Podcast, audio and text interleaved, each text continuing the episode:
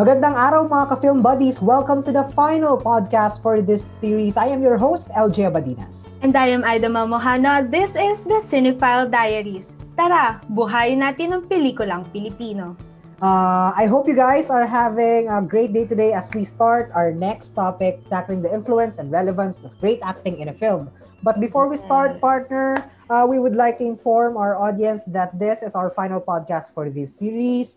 It's not a goodbye, but a see you later, di ba? Yes, nasa final episode na tayo ng podcast for this season. So, ibig sabihin, Yes. may mga susunod pa tayong season. Kaya mas lalong nakaka-excite, no, LJ? Kasi sobra da- sobrang dami nating natutunan mula episode 1. And for sure, sa episode natin ngayon, sa finale episode natin ngayon, mas marami pa tayong matututunan, di ba? Mamimiss yes, natin, now- syempre, tong Mm. podcast. Pero, tutuloy natin to in the future, Mm. di ba? If given Now, a chance. partner, uh, are you as thrilled as I am, partner, sa ating magiging guest ngayong araw? Yes, I am partner. Sobra, sobra, Yun, no? sobra. Ayan, with how interesting our topic for today, there's no doubt we will discover and learn a lot today, di ba?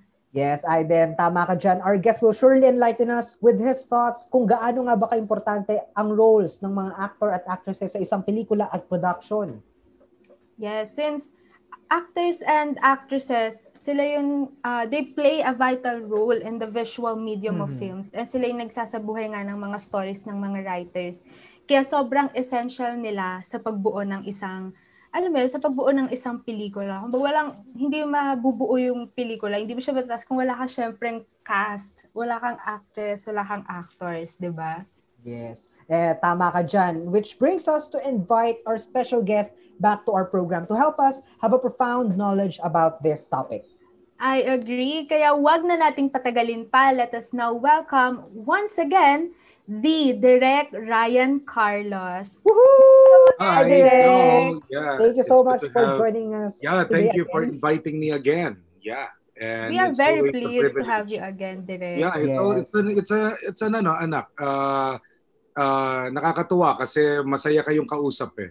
And Wow, thank Thank you uh, po. gusto ko ring magbahagi ng kung ano man ang alam ko na mag, Mm. ma- ma-share natin sa mga uh, tagapakinig ninyo. Yes. You know. Thank you so much once again, Direk Ryan, for joining us today. Now, as we start our discussion, we would love to hear first kung ano-ano ba ang responsibilidad ng mga artista sa isang pelikula or sa isang production. Mm. Malaki. You know, malaki. Malaki. Malaki. As in malaki. Uh, I've been teaching actors for the past 22 years already. Yeah. Wow. And I've seen actors who come and go. Mhm. I've been to all networks in terms of kulang na lang ang biro ko. Kulang na lang pati Sunday Mass sa I, I- RPN 9 turuan ko na rin, di ba? Kidding aside. Uh, but uh, I always love teaching eh. I always Hmm. love teaching and uh, it's a passion. And uh, I always tell that before I am a I started out as a writer, I became a director Mhm. by accident kasi namatay yung director. No choice Oh. ako pumalit sa kanya. Okay. And then, nagturo kami ng acting. Tapos dumating dun sa point na uh, in the middle of my career, directing. Hanggang sa mga mid-2000, I'm busy directing, tapos uh, writing and teaching. Now, Mm. uh, when I learned this new technique of the Chabak technique, uh, now I can say that uh, I'm an acting teacher and I'm proud of that. Alam mo yun? Kasi bakit? Yes. Uh, isa lang, di ba? People might, people might, uh, I might sound, uh, I'm bragging or I might sound mayabang, but that's very true. Mhm. all my students they land jobs and they win awards. So Wow. with that, 'di ba? It Mhm. it, uh, it ganun ka-effective yung tinuturo ko sa kanila. And uh, there are people who uh, na nanggaling talaga sa workshop. Like what I always Yes. tell you, 'di ba? Uh, hindi kasi ako naniniwala uh, na may artistang pinanganak. Hmm. Alam mo yon Magsipag ka lang, make your make time, then pwede ka maging artista. Kaya nga ako nagniniwala sa pagpapa-workshop eh.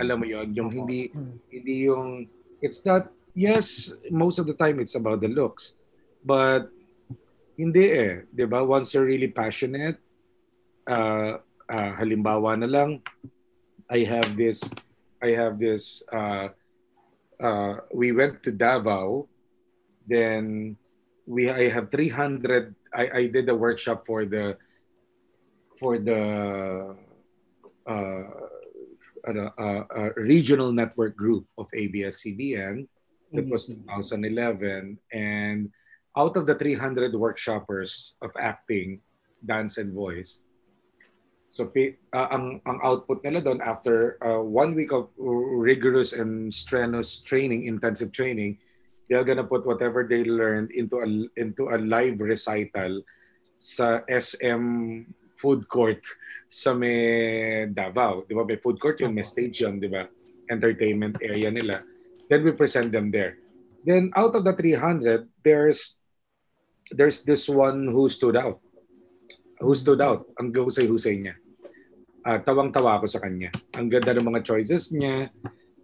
Passion niya talaga umarte. So sabi ko sa kanya, tinawag ko siya, sabi ko sa kanya, punta ka ng Maynila, mag-workshop ka sa akin. Sige po, direct. Wow. Tineryoso niya yun. Ah, ah, kagagraduate niya lang yata ng nurse sa Iligan. Pumunta siya ng Davao. Tapos para mag-workshop. Tapos, ah, nagpaalam siya sa parents niya. Pumunta siya ng Manila. Nag-workshop siya. Kabatch to ni Christian Bables na nag-workshop sa akin. Oh, okay. Uh, so the two stood out in that in that in that batch. Then nag-workshop siya. Pinangutang niya rin yung workshop niya. Nagbe-bed space lang siya near ABS-CBN until the time came na minsan wala na siya talagang pera. Minsan magpi-PA-PA siya sa mga kaklase niya just to get by.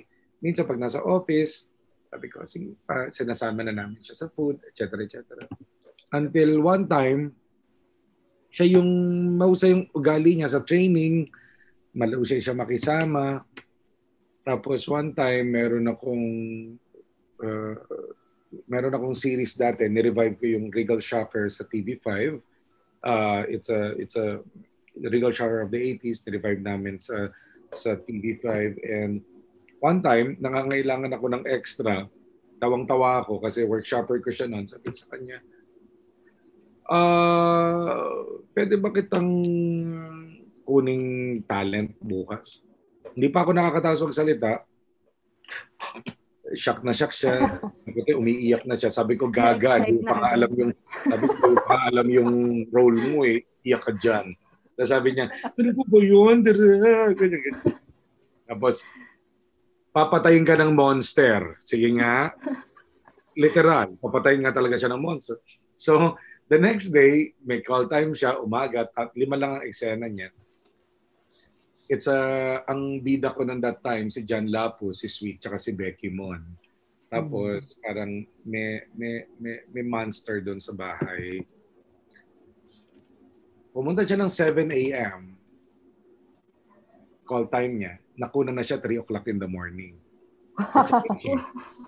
Tapos, lima yung eksena niya na naging tatlo na lang. So, pinutol ko pa. At yung mga eksena niya, may isa siyang eksenang nilulunod siya ng monster sa sa sa Sa sa drama. pool.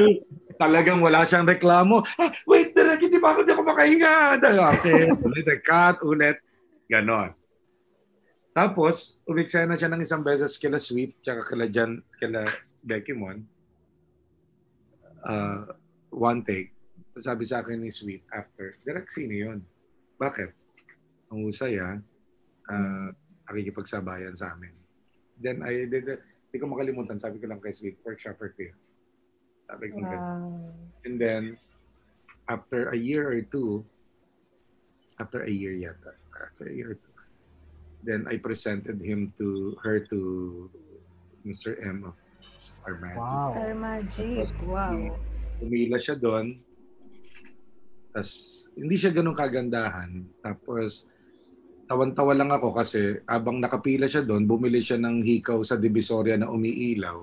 Siyempre, papansin kay, kay Mr. M. Mm. Yung sino yun? Workshopper ho. Tapos tawang-tawa lang Wow. sa kanya si Mr. M. That night, pinapirma rin siya ng kontrata. Wow. Ngayon, kilala siyang sidekick ng mga character. Ato, si Alora Sasam. Di ba? Si Alora, yung si Alora, Oh. si Alorang kabatch ni Christian Bables Mm. sa workshop. Ngayon, di ba, uh, meron siya yung The House Arrest of Us. Of Us. siya. Opo. Kasama niya po yung Katniel. Oo, kasama niya yon si Mhm. Alora. Kalora, even no- nung napapirma ko na siya, na, na i-endorse ko na siya sa Star Magic, pinili na siya, masipag yun, nasa masterclass pa rin yun, uma-attend pa rin ng class. Kaya ngayon yung Wow. sinasabi kong, I always tell actors, you're just as good as your last work. Mm. So, uh, yun yung gauge. Kaya hindi pa pwedeng hindi mag-training. Kasi when it comes to acting, napaka-importante talaga nung hard work. 'di ba? Kaya nga, babalik lang ako sa sinabi ko ng first episode, you know, hard work beats any talent. Mm. Yes. That's inspiring, no, Direct LJ, na Totoo. Siyempre, bilang isang director na nagtatrain ng artist, tapos makita mong nagsasucceed na yung mga artist na tinrain mo. Hindi lang, Diba? marami, marami yan. Coming from Coco Yes Martin, po. started from my workshop as well. Wow. Ah, marami, Julia Montes, si Paula Avellino, si Jessie Mendiola, si Lamegan Yang, ah, si Arja Atayde came from the workshop as well.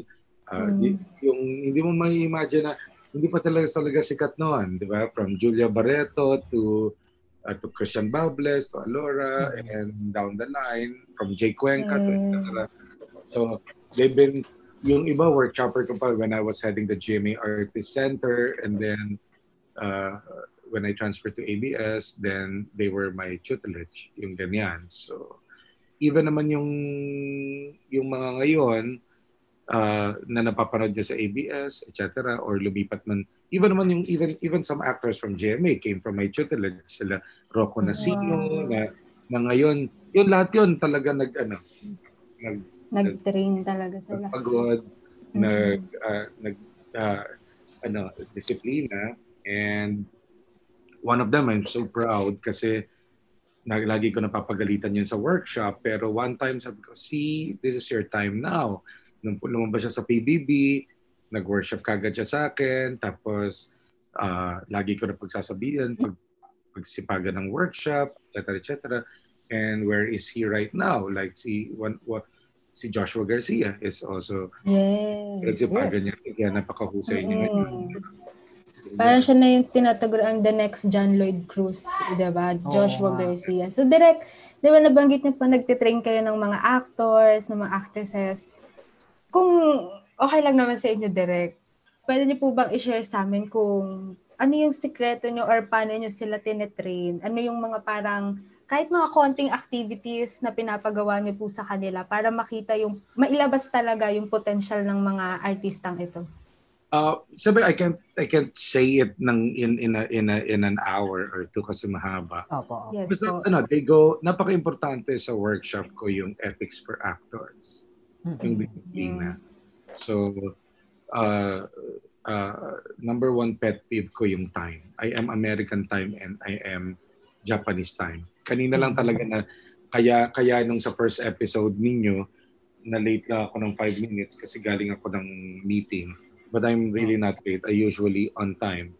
Since I'm not doing it for you, I'm doing it for myself. Kasi bakit? Kapag late ako, pag, pag late ako, may dahilan yung artista mag-late. At pag hindi ako late, walang dahilan yung mga Walang artista mag-late. Mm-mm. So if you're in my class, if you're one minute late, you're out of the room. Wait to be seated.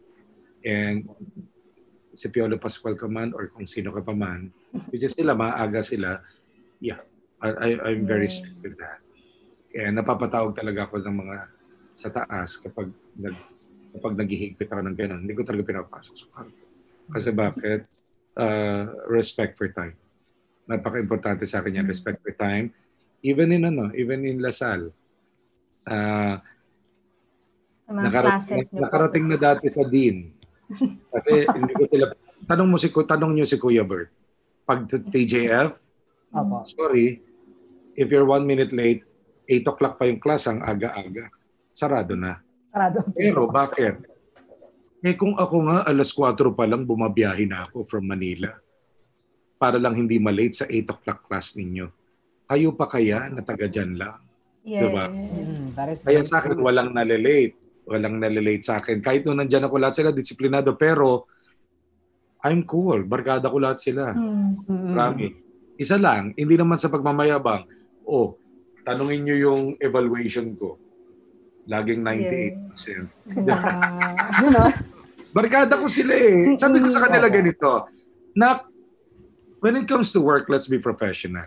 I will expect I will I will expect you as young professionals to work with me.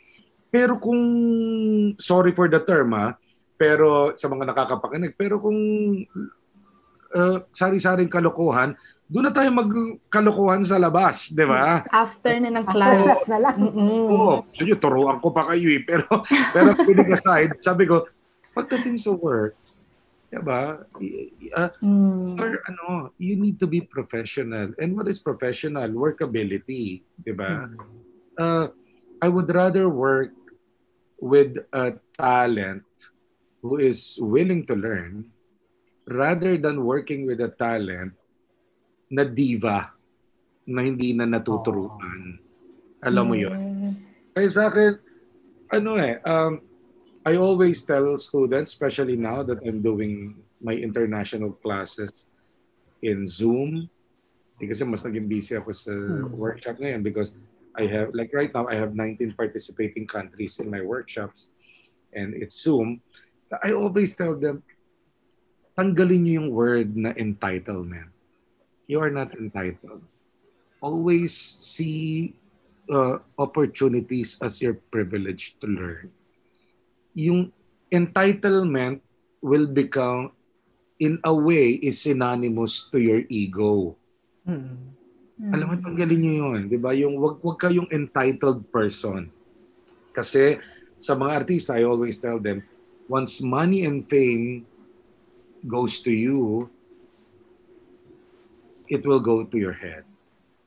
So, sa Tagalog, nandun pa rin yung tapak mo sa mundo. The humility. Kasi mapapalitan ka rin. Alam mo yon hindi ito pang habang buhay. Kaya sa akin, be grateful, mag-aral ka, para humusay ka, para hindi ka makalimutan. Mm. Yung Ganyan. Yes. Kasi parang ganito yan eh. I always tell actors, kung sino pa ba, kung sino pa ang nag-refer sa iyo, para lang ay iahambing ko yan sa ano, uh, like you're swimming in a in an Olympic pool. Like let's say somebody referred you. I will trust them. I will get you as my actor. Okay, you will swim 200 meter relay. Pagkakatiwalaan kita kahit baguhan ka, hindi ka pa marunong kasi ni-refer ka. Mm. Pero you need to learn how to swim. Kasi on the second event, wala na yung nag-refer sa'yo. Wala na yung manager mo. Your Yes. work will speak for you. So kung ikaw, pasaway, hindi ka workable, hindi ka nag-assignment, maliit lang ang industriya. Parang ano yan, domino effect.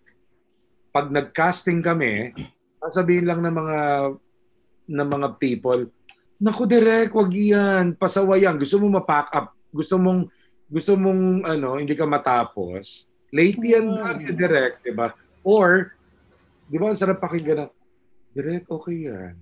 Tuturuan lang, pero napakahusay ng attitude niya. Nakikinig yan, direct. Pag basta matuturuan lang kasi baguhan pa, direct, ganon, di ba? Lalo na ngayong pandemic, we don't need a spoon-feeding actor. We need somebody who's Yes. kasi pag nag-lock in na, hindi mo na siya mapapalitan kasi magsaswab na naman and so on and so forth. So, kailangan mahusay na yung artista. So, paano ka uhusay? Di ba? Gone are those days of one tamad or gone are those days of magbabalot ka, marunong ka magbasa dito, artista ka na. Hindi ganon, di ba? Ang artista ngayon nag-aaral, nag, nagsusulat, nag-beats and actions, nag-uniting, etc. etc. Yun yung mga pinag-aaralan sa workshop. But more than anything, the most important for me, madali nyo naman matutunan yan sa libro eh, yung mga teknik eh. Pero ito, sino magsasabi sa inyo to? to? Personalidad nyo na to eh.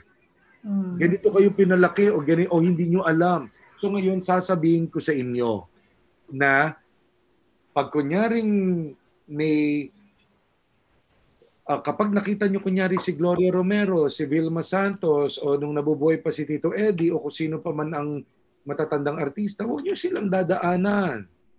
Di ba? Yes. Mag-greet, mag-greet kayo. Good afternoon po. Ako po si Ryan Carlos, makakatrabaho ko po kayo. Sige po, sungitan ka man o hindi, bumati ka. Bakit? Because hindi ka entitled.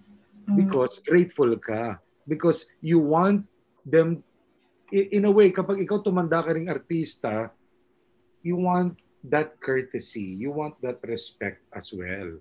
Yes. Respect Oo. begets respect. Respect. Mm. Mm, I Diba? agree. So, dapat makibagay talaga, no, direct. Makibagay at respeto. Okay, pag sinabi mong makibagay, depende yan, di ba? Hindi ka naman makikibagay porket o yung tropahan pala nila, kalokohan na, di ba? Pero depende sa pakikibagay. You know what is Mm. right and wrong. But the Yes. point here is, makibagay ka man o hindi, nade-deliver mo ba yung trabaho mo? Yes. Di ba? Yung ganon eh. Ako lagi kong sinasabi yan. Like halimbawa ngayon sa mga quote-and-quote millennials sa mga production ng mga graduate ng mga prestigious schools. Minsan, kunyari, kunyari lang ha, ah, may artista ko, alas 4 ko na siya natapos. Nung old normal kasi pa umagahan, di ba? Ngayon, may Mm. Opo. na-segue pa yun sa kabilang set. Nakapikit na yun, hindi niya na mabuka mata niya, pagod na pagod. Sabi, pupunta pa yun sa, doon sa, kung sa fixed setup ko, sabi, magpapaalam, directory na ako. Sorry, eh, pagod na pagod na ako. Sabi ko, thank you, thank you, sige na, sige na, sige na. O kahit umuulan yun, sa morning, lalapit yung mga veteranong artista ngayon, good morning, direct. Dahil pagtanongin mo yung baguang artista, nasaan na si ito? Kakanina pa umalas, direct. Hindi ba nagpaalam sa inyo, direct? Di ba? Mm. It's not as simple as that eh. Napaka-importante noon. Yung courtesy at yung respect, napaka-importante noon. Kaya, again, where is it coming from? Entitlement. Mm. Yan ang Mm. una kong tinuturo kapag nag-OJT sa akin ang mga taga-Lasal sa ABS. Nag-OJT sila sa Star Magic. Di ba? Sabi ko dito, hindi to technically production work. It could be as simple as PA work. Uh, taga-abot ka dito, taga-bili ka nito. Pero it's up, lagi niyong isipin to ah, ang learning, it's how you see the the glass. Do you see the glass half full or half empty? I always see the glass half full rather than Mm. half empty. Yung I'm always on the positive side. Ano matututunan ko dito? 'Di ba? Napagalitan ako kasi late ako. Mm. Napagalitan ako kasi hindi ko natawag si Direk. 'Di ba? Yung have that humility to say, I'm sorry. I will not do it again. I'll do it again. Yeah. Yan ang pro- yan ang problema. Uh, uh, just recently, we had a workshop uh, in this yung nagpumasok ng January 2020. When I asked all my students, nung tinanong nila, sa- ang tanong ko kasi, what have you learned from 2020? At ang sabi ko sa kanila, what I learned from 2020 is humility. Pantay-pantay tayong lahat. Walang nakakahigit sa atin kahit pa hari, kahit pa si prince, o kahit pa prime minister ng Mm. England, nagka-COVID. Si Boris Johnson, Ah. and so on and so forth. Wala pantay-pantay tayo. Kung meron mang in-strip si God sa atin, is pare-pareho kayo. Wala, walang entitled dito. Left and right ang Mm. dami namamatay. Di ba? So sa set, ganun din, wala ring entitled dito. Di ba? Walang hierarchy dito. Kumbaga parang tulungan tayo. Di ba ang ganda nung you're working in one spirit of And I always even tell students na you don't compete with your co-Filipinos. You compete with the world. You compete with the Koreans. You compete with the Japanese. You compete with the Thai. You compete with the Taiwanese. You compete with the with the uh, with the British. You don't compete with the Filipinos. Kung Yes. yes. project, o di support natin siya. Kasi may innate Oh. tayong, di ba may, in, may innate tayong laitero, laitera at inggitero, inggitero na, Uy, congratulations! Pero may inner monologue ang, what about me? Mas deserve ko. Ba't, ba't siya? Oh. Diba, minsan may ganyan tayo. Opo. Aminin. Oh. Di ba? Mm. So, tinuturo ko rin yan inner monologue as part of Di ba? Kasi ganun tayo. But, Yes. isa lang. Which is, I will always, bottom line of artista, parang ganito. Isang beses, umuwi ako. I'm pagod na pagod ako kasi umaga, that was a Thursday. Kasi da, lagi akong Thursday sa Lasal. eh. My Holy Thursday is Lasal. Kasal. So, walang, walang, wala Ani na mo. ako kasi nga. Tapos one time, pag pumapasok ang Star Magic, sa gabi ko nilalagay. So I made sure I will talk to Sir Artin or or si Ma'am Brenda before or si Ma'am Annie that can you put my schedule lahat ng isang araw lang in a week? Lahat na ng subjects ko. Usually, binibigyan nila akong two to three subjects or ilang units or two subjects of a, of a three hour per subject. So six hours ako. So, so let's say 9 to uh, 8, 9, 10, 11, 12, 1, 2, mga 3 o'clock ako matatapos may break kasi uh, sa, sa ano, minsan kino-combine ko na yung klase dito sa TJF. Tapos, I need to run kagad kasi may 7 o'clock akong class sa ABS. So, siyempre, matatraffic na ako sa Mm, Pinalagang, mm, town center, etc. etc. Minsan, uwi na ako, pagod na pagod na akong uuwi. Eh, pag uuwi ako, minsan, ah, hindi pa ako nakakatulog, I will watch a movie, manonood pa ako niyan para just to, for my own growth. Dadaan ako ng Pande Manila, bibili ako ng pandesal. Tapos, one time, bumili ako ng pandesal, 100 pesos. Worth 100 pesos. Tapos, mami kote, may humihila ng damit ko sa likod. Kasi di ba tinatanong niyo sa akin, what is acting all about? This, Opo. this is what is Yes. acting all about. Hinihila niya yung damit ko. Yung, yung mga, mga nanghihingi sa labas. Opo. Alam niyo, yun, di ba? Yeah. Sabi ko, sadali, sadali. So, masisira damit ko saglit. Sabi ko, tapos ang tanong ko, tapos humingi siya. "Ah, gusto mo ba ng pandesal din? Sabi ko, oo. Sabi niya. Okay. Tingting ng 100 pesos. Pandesal. Binigay ko na sa kanya. Pagbigay ko sa kanya, tumakbo, umalis. Hep! Saglit! Matuto magpasalamat at magbigay. I-share yan, ha? Yes. Oo. Oo.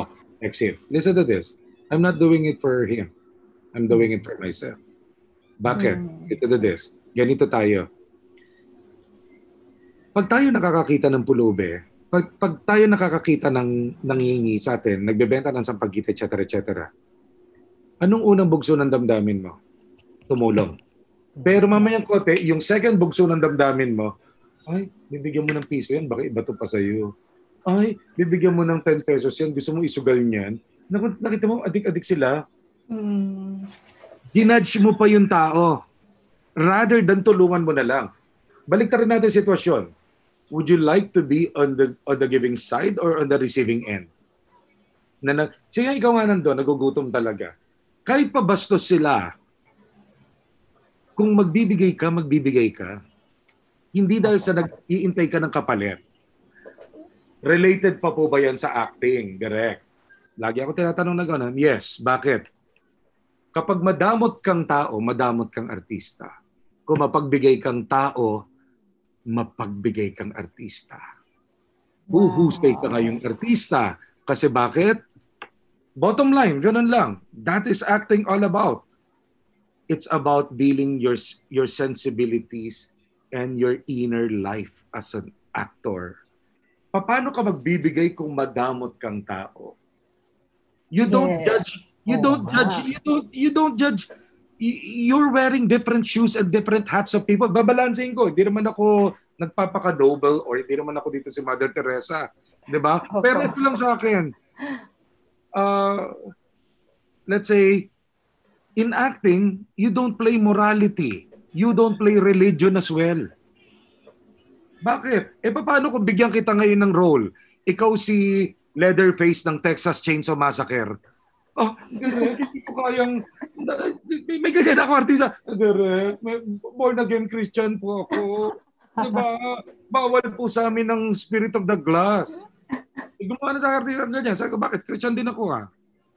Pero you have a choice kung hindi ka komportable. Kaya lang malilimitahan ka. Kaya Oo, lagi ko yun nasabi, na. no. Diba? If you need to be bad, if you need to be evil, then be evil because that's your character. Ikaw ang Yes. nagpapabuhay sa character. I don't wanna see you. One time, meron akong meron akong dapat supposedly film na matutuloy, hindi natuloy. Yung, isipin nyo na lang ang concept nito, Sisterhood of the Traveling Pants meets Ouija board. O, imagine mo yung mga Sisterhood of the Traveling Pants na, di ba nagsishare sila, o parang, ha? Di ba parang Six Sense meets Sisterhood of the Traveling Pants. Yun yung kwento. At sabi ng manager na isa doon, Direk, hindi po siya kikay eh. ano sa gusto ko sabihin sa manager, di ba that is acting all about? Yes. I wanna see you. Mm-mm. I wanna see the character. Pa- saan mo kukunin yon? Sa pag-observe ng maraming tao. Sa pagiging mabuting tao. Sa pagiging open. Kaya nga, ang, ang artistang mahusay, malalim ang sensibilidad. Hindi basta-basta nagja-judge. First thing first in acting, you do not judge. That's number one. O paano na lang judge. kung may galit ka at may trauma ka sa pare, 'di ba? O sa Mm. mother niya. 'Di ba? You see them objectively. Then saka na natin pepersonalin ng mga karga nila sa buhay. And I always tell actors, objectives are more important than emotions. Because objectives are directions. Masasampayan mo ng maraming emosyon yan kung tama ang direction mo. Tama ang objective mo in the scene. You understand? Yeah. Ulitin ko. Yes, Yes. Magiging, gusto mong maghusay na artista, maging mabuting tao ka muna. Ganon lang yun. So, ganun na direct, parang kagaya nga nung sa first episode natin. Kung gusto mong, kung artista ka kasi, di ba? So, dapat kaya mong i-embody lahat ng characters na ibibigay sa'yo. So, kumbaga, matuto kang mag-explore. Parang maire-relate din natin yun, no, direct. Explore, di ba? So, yun. In connection to that, direct, can you share naman po on what are your personal expectations and personal expectation expectations pagdating po sa mga skills ng actors and actresses na sa tingin nyo dapat meron sila. Except po do sa mga nasabi nyo kanina which is yung ah, yun nga na kailangan ready ka sa lahat ng characters. Ano pa sa tingin nyo direct yung pinakang essential na characteristics dapat meron ng isang actor at actress? Nakikinig, nag-aaral, nag-assignment, hindi late, Mm. Uh, Yeah. professional. Professional, pag sabi mong professional, you're as equally as important to the rest of the actors because all of because all of us are paid. So Opo. kagaya ng kagaya ng government worker, kailangan niya pumasok ng ganito at hindi dapat siya mali kasi nagta-time in siya. Ganon ka rin dapat bilang artista. Mm. Kasi hindi ka artista kung hindi ka disiplinado. Alam mo 'yon? Yeah. At kung hindi mo kayang kontrolin ang, art- ang emosyon mo, hindi ka rin artista because Mm. acting is all about controlling. Totoo. Yung ganon. Tama. So, so Mm. alam mo yun, basic needs. Kung ano yung, ang, ang difference lang, it's, it's fun kasi creative, pero walang pinagkaibang trabaho mo sa ibang trabaho. So, hindi ka, do not feel entitled Porket- Mm. porket showbiz to. Ulitin ko, masipag, nag-a-assignment, hindi ka late, professional ka, nakikinig. nag-aaral ka, nakikinig ka, Mm. nag-o-observe Oo. ka. Ako isa lang, gusto mo maging mahusay na artista, manood ka ng manood ng maraming pelikula. Mm. Even the Yes. pangit ones, panoorin mo. Oh. Para alam mo paano nilang hindi effective ginawa yon. Yung gano'n. Mm. Mm. Doon pa lang direct ano na eh, learning experience na siya. Yeah. Mm. Yeah. And talagang ano, kung talagang nga namang dedicated ang isang artista sa trabaho at sa art niya, then they will be able to meet the expectation ng na ma-interpret yung script sa, sa big or small screen as well as ma-meet yung expectation niya sa mga audience. Pero mahirap Yes. yon. Eh, Mm. ang artista, Mm-mm. literal na baliw eh. If Joey walang baliw, 'Di ba? Yung marami ang marami ang marami ang mga inner demons. Marami Mm. ang mga kanya-kanyang kabaliwan ng artista at yung kabaliwan na yon that translate to good choices in acting eh, 'di ba? Mm. Minsan, Yes. Saway pero halimaw naman kapag umarte na. Pero bottom line, if you're not workable, nobody, nobody wants to work with you. Mm. Alam mo yon if you're not workable. Diba? Para bang, uh, who are you? Especially nowadays, nobody is entitled. We are working with one another, diba, to to create something. And tas papahirapan mo pa kami. Diba? Mm. So I would again I would rather work on on an actor who is a beginner who's willing to listen rather than I'm working with an actor na nakakaisang project pa lang eh nasa ulo niya na kagad yung pagiging artista niya. Mm. Mm, ayan. I agree direct, no? Dapat wag pag nakatikim ka na ng pa nakatikim ka na ng konting project, nakatikim ka ng konting kasikatan. Wag mong ipa ilagay sa ulo mo, 'di ba? Mm. Be humble hangga't makakaya, 'di ba? Pero And mahirap 'yon, mahirap 'yon. yes. Opo. Mahirap. And we- we all know naman direct, 'di ba? Nabanggit nga kanina, isa sa pinaka-importanteng factor pagdating sa film acting is dapat maging believable ka. So with that, ah hindi natin may tatanggi direct yung emergence ng technology, syempre lalo na ng mga social media media sites, Twitter, Facebook, Instagram, YouTube, ganyan. Meron po bang effect yung social media accounts ng mga artists pagdating na po sa casting? Like, tinitignan po ba sa ah, casting yung background nila doon sa mga social media accounts nila? Kasi 'di ba minsan may mga artista na pagdating sa social media, iba yung persona nila sa persona nila as an artist. So may factor ba yung direct or nakakatulong yun sa marketing wise. Mas naka, ma- Marketing. madali tuloy maka madali tuloy maka-casting ngayon ng mga tao. 'Di ba? Mm. One time nakita ko si nakita ko one time dun sa parang Sunday Pinasaya ng GMA. Nakita ko one time sumasayaw kasama ni Raver. Raver ba? O parang ganun. Sumasayaw kasama ni Raver in a contest si DJ Lunyo. Isang ba, saan ba galing si DJ Lunyo? Sa TikTok. Yeah, TikTok. Di ba? Mm. O ari ni TikTok ano, dance. So, dahil doon, nakukuha rin sila. Alam mo yon Mm. Kaya positive yung mga social media in terms of marketing the actors. Kasi mas mas madali nyo maipahayag, 'di ba? Ang PBB ngayon, magkukumo ka, 'di ba? Yung Virtual gifts. oo. Kulang, kulang na lang kailangan mong patayin ang sarili mo para hindi ka na talaga natutulog, zombie ka ng kakakumo, 'di ba?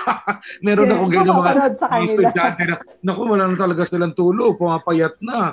Pero, uh, pero may sense of ownership sila na daanan ko to ha. Di ba? Mm. Na-realize nila yung hirap ng, ah, hindi madali maging artista. Di ba? Yes. Yung ganon. So yung direct, casting pa rin tayo direct, no? May mga instances ba direct? Kasi 'di ba nababasa natin minsan or madalas nga sa social media, lalo na sa Twitter, si ganitong actress or si ganitong actor napili lang naman niya kasi maganda, sikat or may kapit or malakas sa management. Or, or nangyayari ba talaga yung direct sa mga mostly kasi sa mga scenario? Hindi ko, hindi ko, hindi, I will not sugarcoat. That really happens. Life Na is nagbe-base po talaga sa itsura life is unfair. Talagang, Oo. talagang may, maganda. Mm. Maganda lang. Gwapo, gwapo lang. Kaya nga, sa akin, minsan those really magagaling, hindi naman na-discover eh. You really need to look for them. But again, sa akin, lagi ko sinasabi yan eh, okay, naging personality has the power to open doors, but character will keep them open. So, ah, mag-aral ka na. Husayan mo na. Because darating ang panahon, mawawala na yung kasikatan mo. And the one that they will cast you because of your professionalism and your skill. Ngayon, ngayon, siyempre, laman ka ng YouTube, naka 1 million views ka, mala BTS ka, etc. etc. Oh, sige nga. Paano kung bukas, ano, ah, nalumpo ka o na-COVID ka? O paano nga. na lang, di ba?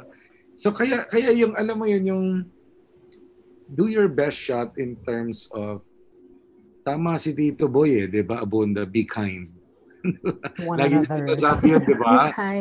Oo, 'di ba? 'Di ba parang lagi niyang sasabihin, 'di ba, yung sa mga viewers niya, be kind, 'di ba, towards the end. Totoo 'yun.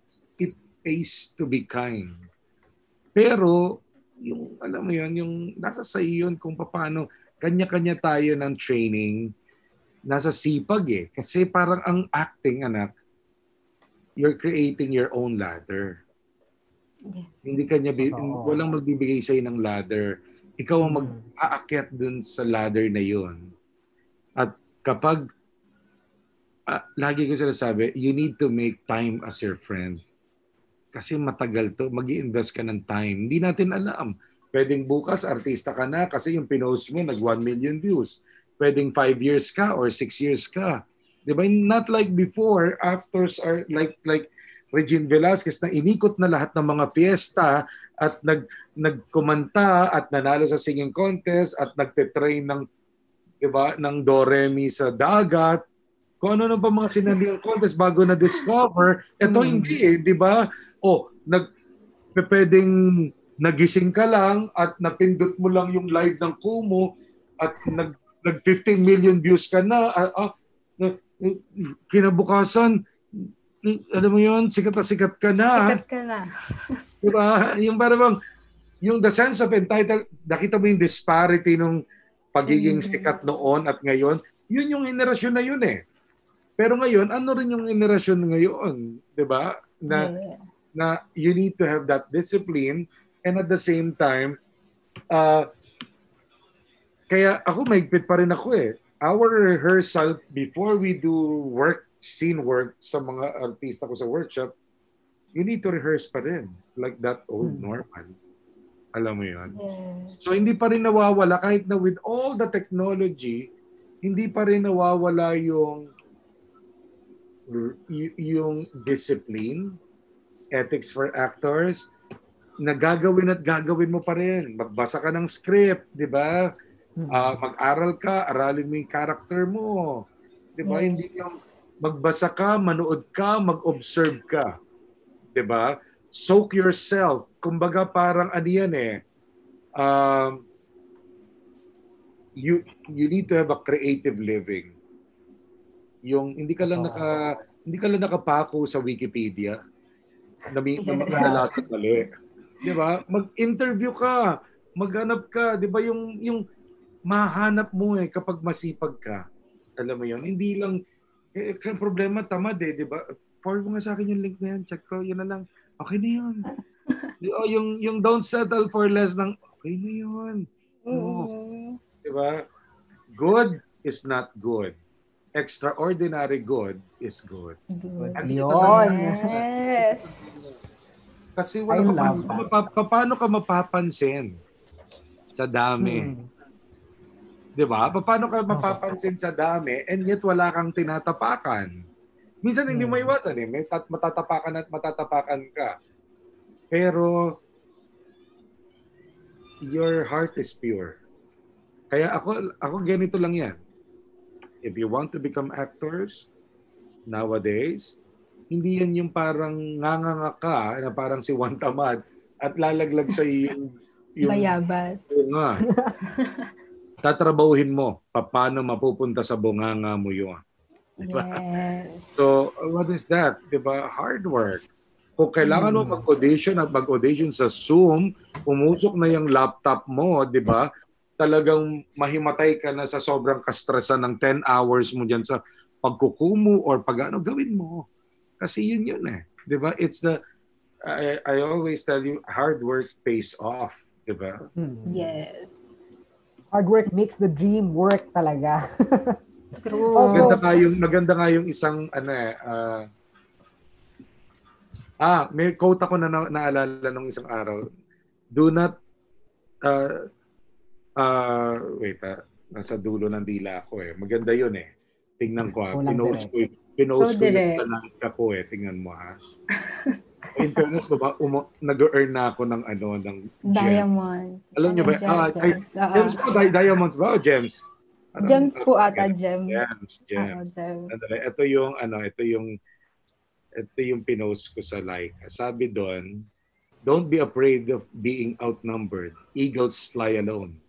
Pigeons flock together. Ganda, di ba? Ah, ang ganda. Don't be afraid of being outnumbered.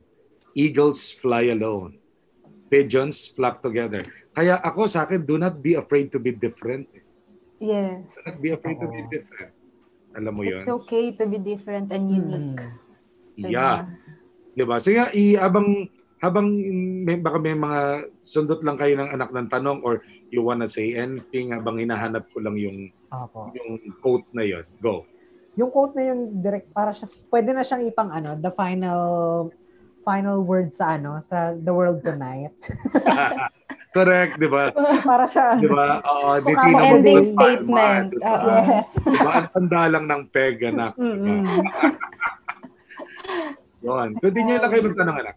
Okay po. Now, Direk, uh, what do you think should actors look for as far as trends sa acting and what kind of adjustment should they make kung meron man po? Uh, acting changes kasi. Okay. People change. But if you have a solid character, you will not be moved. Kahit ano pang problema. Kahit pa anong dagok. Di ba? Paano na lang kung kung ano ka, di ba? Uh, ma-blind item ka or di ba? Mga artista ganyan, di ba? Mm, yes. Machika-chika. ka, o may lumabas na sex video mo, etc. O diba, sirang-sira ka na, di ba? Pero ako laging, ako ang solusyon dyan, you need to be accountable to somebody. Yes. Alam mo, may accountability ka. As simple as, kahit artista ka, o nagsisimula ka, accountable ka sa nanay mo. Accountable ka Mm. sa tatay mo. Bakit in the end, ano yung pinaturo sa atin ng pandemic? That family are important. Diba? Kahit Yes. na ka- kahit na anong ah, nanggigigil ka na sa pagmumukha niyan, walang choice eh. Hindi ka makaalis. Kinulong ka kasama niya. House arrest. Yung ah. meron, ah, yes, the house arrest. Yung gigil na gigil ka na anak sa pagmumukha ng kapatid mo, ng et cetera mo. Pero wala kang choice eh. Di ba? You need to coexist in one roof. Kaya nga sabi ko sa inyo, Yes. humility yung ano, eh, humility yung yung anak yung tinuro sa atin nung nitong pandemic na to. And ako, I always tell students, ngayon ha, ang daming nagsisipag anak sa workshop ko na ang ah ah, alam ko na, naalala ko na. Ayan na. Do not be led by your prob- do not be led by your problems. Be led by your dreams. Ganda, 'di ba? Ah, yes. By your O, 'di ba? problem. Again, uh, uh, pang World Tonight ni Our final word tonight. Our final word tonight. Di ba Do not ganda? be Do led not by be your led by your problems. Be led Be by your by your dreams. Tama naman. Ganda. Mm-mm. Sa panahon ng pandemya, na akala mo hindi hindi wala nang pag-asa. No. 'Di ba? Hindi naman natatamaan ng COVID yung pangarap mo eh. Mm. 'Di ba? Yes. Opo. Actually, may mga artista po na nag-share noon, di ba? Kagaya nung na MMK last Saturday, na nung nag-pandemic, sobra silang na-depressed kasi feeling nila it's the end for them kasi baka wala nang nag syempre nagbawas nga ng mga projects, sumabay pa yung shutdown ng ABS-CBN. So inisip nila Yes, baka oo. wala ng future yung acting career nila. Pero mag- itong quote na to, pwede na isa buhay. Do not be led by your problems. Kasi problema lang naman yun eh. Kung ba, wag mong tambayan, lagpasan mo yung problema yun. Kasi may pangarap ka pa na, alam mo yun, i-chase. 'di ba? Saka maganda sa acting anak mas nakikilala mo yung sarili mo. Yeah. Mm. I think that acting is all about that. Eh. Yung you need Mm. uh, you need to you need to know yourself first. 'Di ba? Yung ganon, 'di ba? Yes po. Opo. Now, Direk, uh, when you get or create a project, do you always exactly know what you are looking for sa isang artista or do sometimes actors change your mind? It depends upon the producer. So Mm. again, as as an as a director when I cast uh dapat ano yung character? Alam mo yung character. Mm. Tapos then saka ka magka-casting based on the characterization. Pero sometimes it's give and take eh. Dati, madalas, artista yung nauuna, gagawan sila ng kwento. Pero ngayon, iba na, give and take na. Kagaya nga sinabi niyo sa main din ninyo, give and take na, pwedeng nauna yung artista, pwede rin namang yung characterization, then hanap tayo ng artistang mag mag-audition for that, anak. So, it, it it's a give and take. It's a give and take. Mm. So, So, welcome development, no? Oo. Ah, so direct pag naman naghahanap kayo ng actor sa audition, ano yung mga process or paano nyo sila pinag-audition? For example po, kung wari kayo yung magdidirect ng Darna, paano nyo pag-audition yung mga naka-line up doon na mag-audition? Is it Galing din based on... yun. Galing din sa workshop ko sa Jane De Leon. So, Oh, wow. galing din siya sa, galing, galing din siya sa, Mm. hawak na ni Tyron Escalante yan eh, pero co-manage ng, ng Wow. Star Magic. Depends sa nak eh. Usually nauuna yung personality kasi depende kung ano yung kailangan. eh. Mm, Siyempre kung Siyempre kung kailangan ko kayo manggi, alangan namang, 'di ba? ah mistisong bangus yung kunin ko, 'di ba, na artista. So unless papaitimin siya kasi mahusay na mahusay siya, 'di ba? mm, So again, napaka it's a combination of bagay ba sa character, number one yun. Tapos two, ito yung gusto ng producer kasi may career path. Yung artista, kailangan bagay sa kanya tong role na to, mag adjust tayo. So ganon. So hindi talaga absolute na character or minsan walang available na artista, siya lang. Mahusay kasi siya mm, ganun. Or mamayang konti, nag-back out si artista ganito. So, pwede rin by circumstance. Kaya siya na-cast. Ah, like for example, ah meron akong may mga ganyan eh. Minsan, minsan ah, it's a hit ah, it's a hit and miss. mm, Ah, pero dapat, anong ideal? You need to cast based on your characterization. Based on the characterization of the writer and the director. Mm. You need to cast. Yung ganon. Then, uh, hindi lang bagay yung personality, kundi pati dapat uh, skill-wise, mahusay. Talent-wise and skill-wise, mahusay. Bakit? Lagi niyong tatandaan, kayo kung gusto niyo maging director, 50% of your work as a director is done already if the casting is perfect. Yung ensemble, kung maganda na siya. oo. Kung kumbaga, direct magandang pundasyon na yun eh, doon pa lang eh, para sa ano, sa production. Tsaka nakaka-amaze, no? Kasi si, lahat ng mga nag-workshop kay Direk, halos lahat ng nag-workshop kay Direk, ngayon, gumagawa na sila ng sarili nilang pangalan. Mm. Charlie Dison, Jane De Leon, Yes. di ba? Si Christian Bables, di ba? So, isang patunay yon na sobrang effective ng workshop kay Direk, kay Direk Mm. Ryan, di ba? So, Yeah, yung pagmamalaki ko yun. yes. Sobrang Ah, nakaka-proud kayo, mm. Direk. Pinagpaguran ko kasi rin anak yung pag-aaral ko Mm. yan. Nag, nag, Opo. nagsunog din ako ng kilay nung nag, nag-aral ako sa Hollywood na hindi ako Wow. director doon. Hindi ako director doon. Nag, uh, every day for how many months, uh, I, I'm putting up scenes together with Hollywood actors. Nagre-rehearse din ako. Uh, umuwi na ako ng 10 o'clock. Naglalakad ako. Nagbabas ako. Alam mo yun, lahat yun. Lahat ng hard work. And nung pumunta ako doon, isa lang sinabi sa akin ni Ivana Chabak on my first day, you're not here to enjoy. You're here to, you're, you're here to, you need to work your ass off here. Ganon. Ganon ang welcome sa akin. Pero now I realize, I realize everything. Di ba? Yung mas masarap paking, mas masarap, mas masarap nguyain yung pinagpaguran mo eh. Di ba? Sobrang Kesa sulit. na Isinubog lang sa'yo. Mm. Di ba? Mas ulitin ko, mas masarap nguyain yung pinagpaguran mo kaysa sa sinubo lang sa'yo. Opo. Yes. Totoo nga. Now, uh, direct, matanong ko lang, gaano katagal ang isang casting, ang casting ng isang Mm. artista bago mag-push sa mismong production? Kumbaga yung pre-production and Depende. casting. Depende. Hmm. Napaka-importante ng artista Opo. kasi hindi gagalaw ang produksyon ng walang artista. Minsan nagkakaproblema sila sa mga schedule ng artista. Kailangan magsama-sama. Kaya ang tagal bago matapos. Kasi Oh, okay. ginagawa ibang pelikula. So it depends eh. Walang iisang formula kung anong anong panahon. Unless Mhm. ang gagawin nila, makikiusap sila doon sa isang production. Kunyari, kung kailangan nila si Bea, si Piolo, or si Coco, kung gusto mo talaga yun, mag-aantay ka kasi may mga prior Mhm. commitment na yan. Yung ganon eh. So, ah minsan, pwedeng first come, first serve, o pwede din namang ayaw ng artista, or pwede din naman kaya napabilis kasi gusto ng artista. Kailangan tatanungin mo rin, gusto bang gawin ng artista? Mhm. Ang managers ngayon, hindi basta-basta na lang nagdidikta sa artista.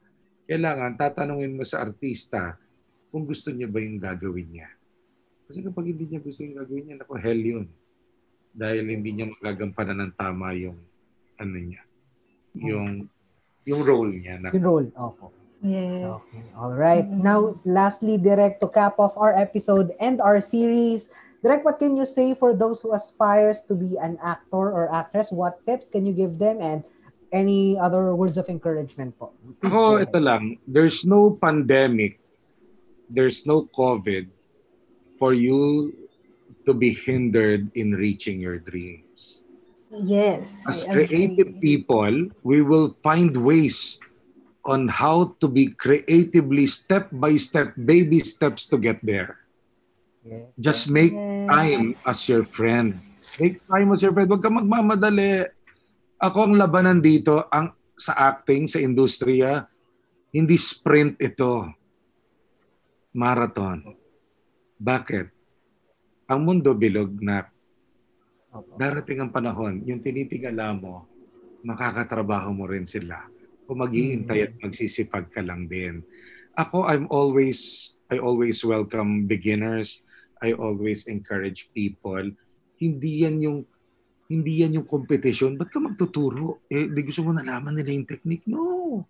I-share mo yan. I-share mo yan. I think that's the, that's the ano eh, that's the, that's strange na the more you don't think of yourself, the more the more it lifts you up.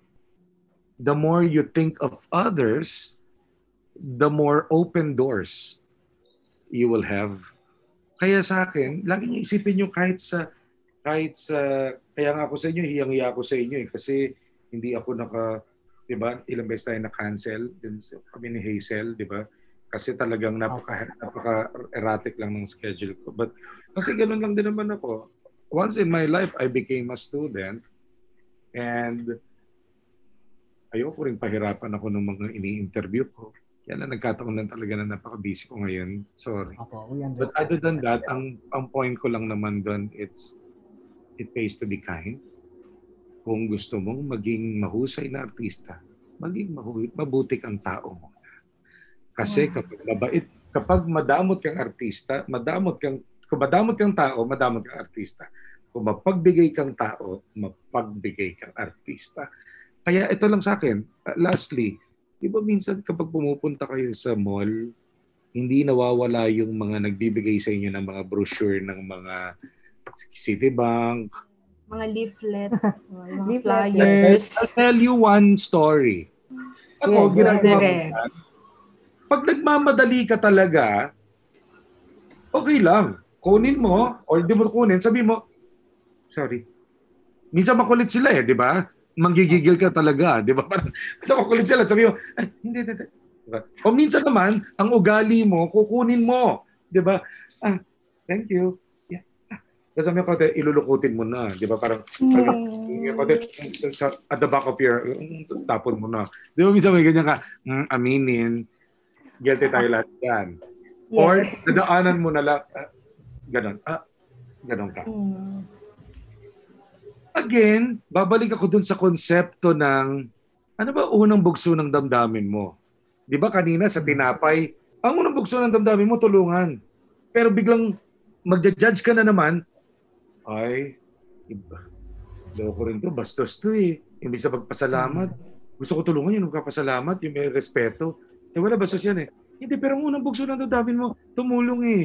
Ba't di ka tumulong? Ito naman, ang unang bugso ng damdamin mo, parang gusto kong tingnan yung inaalok niya. Parang Mm. kanina siya pagod na pagod. 'Di ba? Parang yung Pero ikaw hindi, nagmamadali ka. eh. Pag ako may time, ganito. Ah, yes, Citibank. Sorry ah, meron na akong Citibank. Sabi niya, ay, hindi nawawala ng spill yan na, 'di ba? ay, sandali, 'di ba? Parang yung parang yung mga nag 'di ba, yung sasabihin, sige na po, pangkain lang po, 'di ba? In fairness, mga scriptwriters din sila, 'di ba? In life. Kaya nga ibig sabihin, scriptwriters in life, talagang nasasabi nila 'yon out of need. May need kasi. Kaya ikaw naman, hindi mo naisip yung may need sila. Di tulungan mo sila. Di ba? Ito naman, may need silang makabenta eh. Pero hindi naman ibig sabihin bibili ka eh. Di ba? so ngayon, di ba? Ay, um, meron na talaga ako eh. Mangungulit. Ay, hindi po, may promo. Nak, alam niyo po ba yung ganito? May libre na po kayong vaccine, etc. etc. Kunyari lang. Mauna po kayo sa mga congressman, etc. Kung makalima po kayo ng Citibank, etc. Tapos yan na. Alam mo, tatlo na Citibank ko. eh. Sorry, tatlo. But I appreciate your work, ha. Mm, Thank you. Pag may mare-refer ako, re-refer ko sa iyo. Salamat. Ayun. Exit na ako. yes. Nagampanan ko yung in-entertain ko siya, pero mabilis. Hindi naman ako namamadali. Pero pag nagmamadali ako, sorry talaga. Sasabihin ko, sorry ah, thank you ah, I appreciate your work. Exit na ako. Or as simple as thank you. One time sa Trinoma, alam niyo yung Trinoma, di ba? Yes, sa taas yes. ng Trinoma, sinihan. Late na late na ako sa sine sa sine ko. O, magsisimula na, siguro trailer na muna. Biglang Sir, sir, ano, ah, condo, condo unit. In fairness, naka long sleeve siya. Gwapo, may tsura. Uh, sir, sir. Sorry ah, late na ako sa sinyan ko eh. Ah, tapos, um, basta ang sabi niya, biglang nagsabi siya ng, um, sige, pag, ah, sabi ko, can you write down your name and then I will just call you. Uh, then, let's talk about kung ano inang... Pero sa ngayon, I'll tell you, hindi kasi ako mahilig sa kondo, hindi ko kasi pag-aari. Imagine mo, nagmamadali na ako, dumaldal pa ako ng ganon. Diba? Uh, hindi kasi ako uh, Wala akong pagmimi-ari. Parang gusto ko talaga lupa. Pero pag-usapan natin yan, sulat mo yung pangalan mo doon. Alam mo na pangiti siya. Thank you. Pag exit ko, thank you, Sir Ryan, ha? Thank you, Direk, ha? Mm. Wow. Kilala ko. Kilala ko. Nag, napaligon ako. O buti na lang, hindi ako nagtaray. Tapos sabi niya, sabi niya, do I know you? Yes, direct. Oh my God, sorry, I'm not good at names. Ganyan, ganyan. Biglang gano'n ako. Anong mo? Estudyante ko sa Lasal, script writing. Mm, Pasa, nag-drop, pasaway eh. Pero, nandun siya. Pero na, naalala niya ako, thank you, sir. Thank you, sir, ha, kahit nagmamadali na kayo, ha. Binigyan niyo pa rin ako ng wow. Aw. Sabi mo, it only shows na don't take them for granted. Bakit? Kung gusto mo maging mahusay na tao, those simple things at the top of your head, unang bugso ng damdamin mo, gusto mong tumulong, tumulong ka. Gusto mong ikaw na yung, as simple as this, sa ABS, bago ko papasok, meron dong si Ate Guard. Ganito siya mag-good morning. Good morning, Direk! Di ba yung parang bang, naknanto ko ka naman, matakin ako sa puso. Punong-puno ng energy. Pero napapansin ko siya. One time, Eh, sabi niya, dinulat niya na naman ako. Alam mo, ginugulat mo ako every day. eh. Pero alam mo, I appreciate your work. Kasi bakit? At least pagdating ko sa workshop, gising na ako. Kasi wala pa akong tulog eh. Yun yung sinasabi ko sa inyong, you always see the glass half full rather than half empty. Then kahit anong hirap ng buhay mo, kahit na hindi mo pa ma-reach yung dreams mo, that patience of seeing the glass half full rather than half empty will make you survive. Believe me. Aw. yes. Ayan. Ah, Sobrang, ang heartfelt wow. naman nun. Oo. Sobrang Kaya wag kayong inspiring. wag kayong wag kayong wag kayong titigil anak sa kakapangarap. Yes. Basta wag ka lang tamad. And. Yes. wala kang nasasaktan, wala kang at maging mapagbigay. Be generous. At hindi dahil sa pera kung bakit ma-achieve mo yan.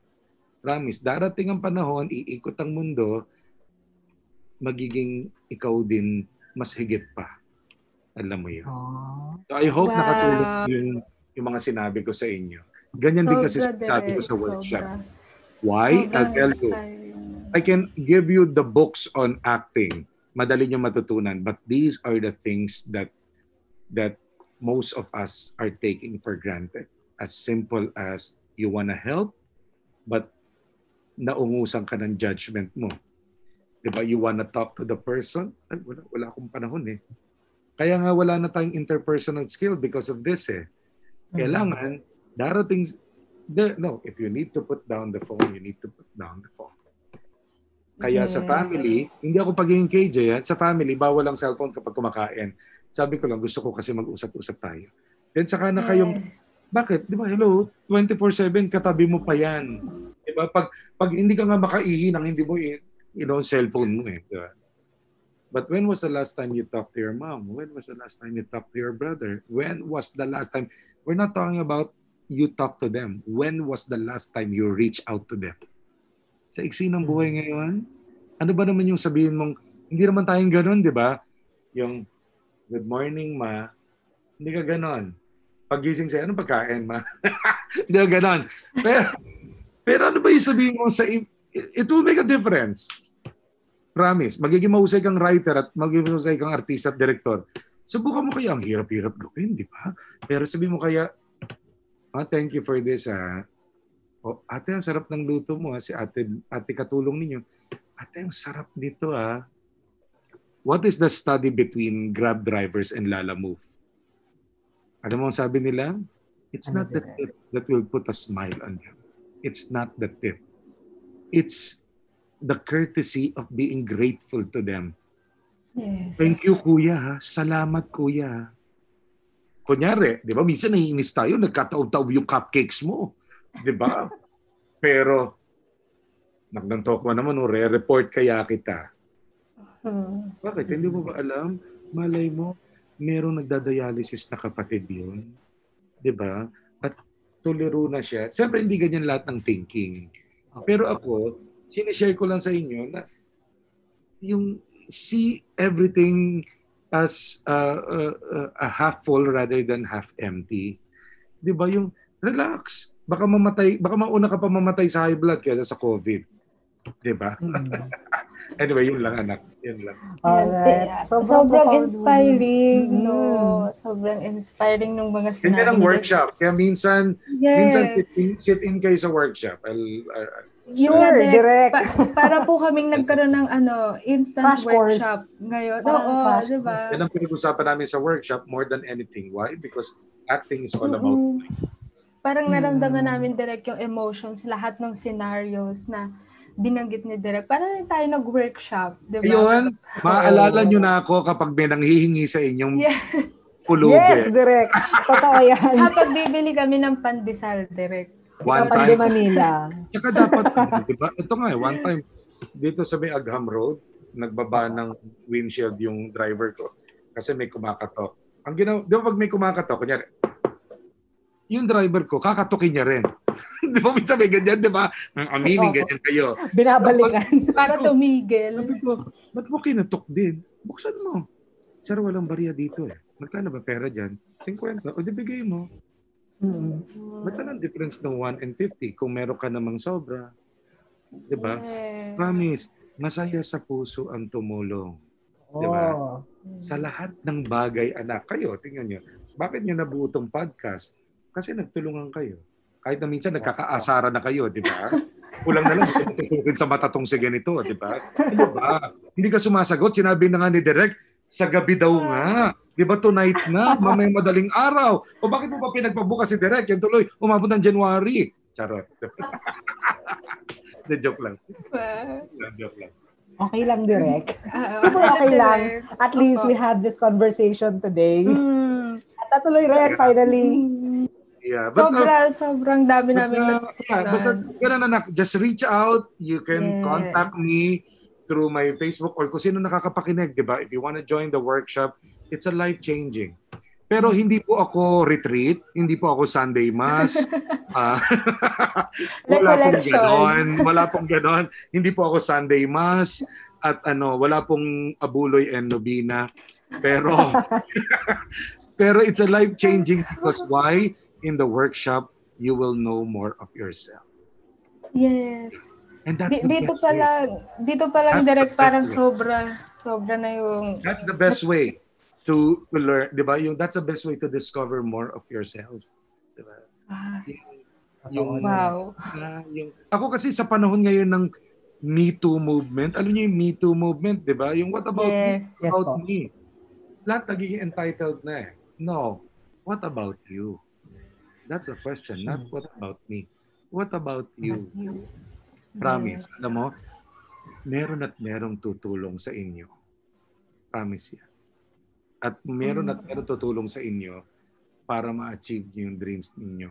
Kasi nga, it pays to be kind. Yeah. Yan. Yeah. And on that note, thank you so much kapamilya and direct Ryan Carlos. Yay! Yay! Thank you rin, guys. Thank you. Picture nga tayo. Sama na natin si po. ano. Sama Sige po. natin sila Yes. Sander. Let's have some Hazel. photo Mga picture ko rin yes. para Kayo. post ko rin sa social media ko. And Ayan. Hazel. Ayan. Yan. ayan. Ako muna, Or- ako muna. O, Sige, isang Direct, picture tayo na nakasmile. O, isang picture tayo na nakasmile. One, two, and three. Okay, this time, lagi akong may notorious ako sa ganitong shot. Oh. Meron akong happy karga shot. Yung happy karga shot, ang gagawin lang natin, tatawa lang tayo ng fake tawa, yung ganyan. tapos, tapos nag, nagkiklik na ako. Promise, effect. oh. Tawa tayo ha. Pero huwag ka titingin sa camera, huwag ka titingin sa camera. Okay, Tumatawa. sige po. Sige po, direct. Ready? One, two, three. Isa pa. One. Alright. Pa- para talaga Effective tayo yun, nag... Ano, para Exaggerated. tayo nag-workshop. Ay, para talagang totoong tumatawa sila. Ang Saya siguro, no? Pero hindi, nagkikisihan na yun sa schedule. And all that prior. Yes. Anyway, guys, thank you ha. Kasi may meeting din ako ng alas 5. Eh. Sino to? Sander, Hazel, thank you sa pangungulit, LJ. Text Thank nyo you ako so kung kailan Direk. mapapakinggan daw para mapakinggan ko. Yes, ha? direct. Okay po, okay. And kamusta nyo ako dun kay Ma'am Nor, yung uh, uh, your teacher for this, di ba? Yes. Yes, yes, Okay. direct. Yes, And keep in touch. You know my you know my account. Hanapin nyo lang ako. Ano uh, at tawag dito, magbubura ako ng kaibigan para sa inyo. Thank you. Charot. Bye-bye. Bye-bye. Thank you, direct. Thank you, Once once again, we are truly thankful and overjoyed to have you with us, Direct. Ayan. Go, Yan. Yomi. So, parang sobrang dami natin makukuhang take away. Alam mo Yes. yung parang madami tayong makukuhang lesson dun sa mga sinabi ni Derek. Pero let's make it short, di ba? Yes. Ang pinaka nagustuhan ko lang sa nasabi ni Derek is yung uh, don't settle for less. Good is not Mm. good, extraordinary good is good. ba? Dapat ganun pa rin. Kailangan ibigay natin kung ito yung best mo, i-exceed mo pa yung best mo, ba? Sobrang Totoo. sa sobrang daming nating natutunan, sa sobrang daming sinabi at tinuro sa atin ni Derek Reyes. Hindi mo parang alam mo yun, nasa speechless ka na kasi hindi mo alam kung ano yung gusto mong i-share. Ako, ako personally, hindi ko alam kung ano yung gusto kong i-share ngayon sa pulot Mm. natin. Ayan. Ah, ako Ano naman, naman? ah, dun ako sa ano eh, ethics and discipline of actors. So, marami tayong natutunan dyan today. And yung ah, sinabi ni Direk na always see your privilege as an opportunity to learn. Yes. Oh my God, tamang-tama and ah, Mm-mm. sobrang totoo, no? And So, yung feeling ah, entitled, di ba? Mm. oo, and yung ano eh, yung do not be led by your problems. Instead, be led by, Be your, led by your dreams. Sobrang dreams. profound yung quote na yun from from Sir Yes. from the Ryan. Ayan. Mm-mm. Sobrang magagamit talaga natin siya, lalo na ngayon na nag-aaral tayo in, in, in a new Oo. normal setup. Ayan. Kaya sa ating mga ka-film buddies, kung nagustuhan nyo ang episode na ito, ang ating finale episode para sa Yes. season na to, and you want to listen for more film-related contents, gusto nyo balikan yung mga episode, mga noon nating episode, you may follow us on Spotify. And you may also like and follow our official Facebook page at the Cinephile Diaries to stay updated for our next episodes. And that's it for now. Until next time, I am your host, LJ Abadinas. And And I am Aida Mamuhano and this is the Cinephile Diaries. Tara, buhayin natin ang pelikulang Pilipino. Thank you everyone. Bye-bye. Goodbye!